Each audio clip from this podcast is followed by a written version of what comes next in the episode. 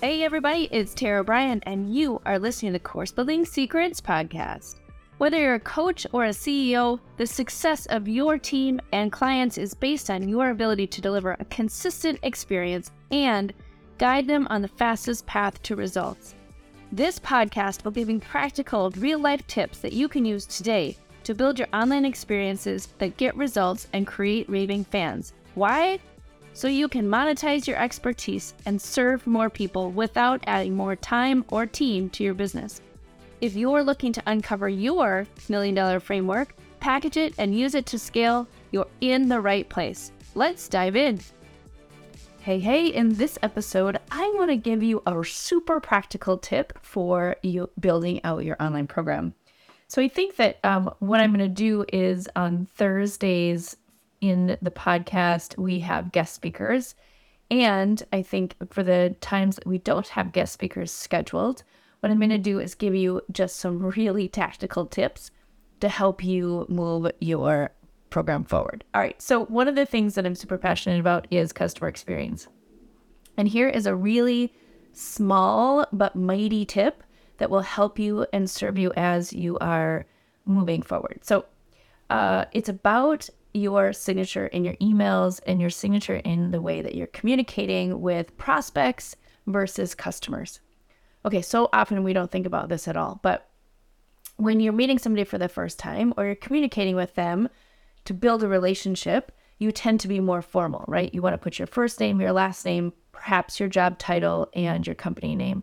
Those are, kind of standard communications when you're communicating with somebody you don't know very well.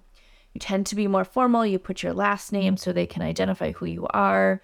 You need to think a little bit more about, is this person going to even recognize my name? Are they going to recognize who it is that's sending the email? Those kinds of things, right? So you're really thinking about how do you establish that relationship. So there's, you may have a standard signature line in your email. So it's your picture and it's your name and job title and all those things, which is great. And that's appropriate and how it should be. So whenever you're communicating with prospects, so people who are not customers yet, you need to be more formal and think in that way of you're building a relationship. And so, you don't just walk up to somebody for the first time, shake their hand and be like, hey, I'm Bob. Right? That's not typically how we do things, right? And so, but here's the thing is that when they become a customer, you have built that relationship with them. You are perhaps meeting with them once a week if you're doing a cohort or you're doing group coaching or even one-on-one coaching. You wouldn't at that point continue to introduce yourself so formally to that person, right? You would be like, hey, how's it going? What's going on, right? And your signature line should reflect that. So you could put just, sincerely, and then your first name. You don't need to put all that formality into the emails or into communications because you've developed a relationship with them and they know who you are and you have established more of that informal relationship. So often when I'm auditing people's courses, they're still introducing themselves to their people, their customers who they are, they know well enough to know that they're in their world. And, depending upon how big your community is, you may know them really well, or you may just, they may be an acquaintance, but either way, you don't need to continue to introduce yourself both in your program and in your communications. So in your communications, it becomes, sincerely your first name, right? Because you're communicating with them. They know you, you don't need to formally, have your signature there anymore. The second thing is when you are recording your videos or you're doing anything that's basically on an evergreen status, you don't need to introduce yourself every time you start a training session, right? They already are familiar with you. They're in your program. They're listening to you on a regular basis. It is awkward if every time you went up to somebody in person and you reintroduced yourself, right? They'd be like, we've met a bunch of times. Why are you introducing yourself to me? Right?